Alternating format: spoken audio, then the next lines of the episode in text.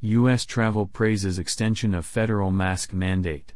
Transportation Security Administration has extended travel mask mandate until September 1. Masks to be worn on airplanes, in airports and on public transportation. Universal wearing of masks is an effective safeguard against spreading the virus and boosts public confidence in traveling.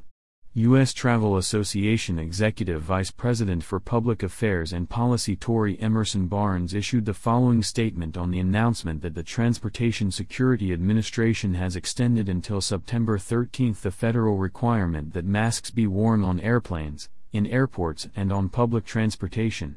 Extending the federal mask mandate for travel is the right move and has the travel industry's full support.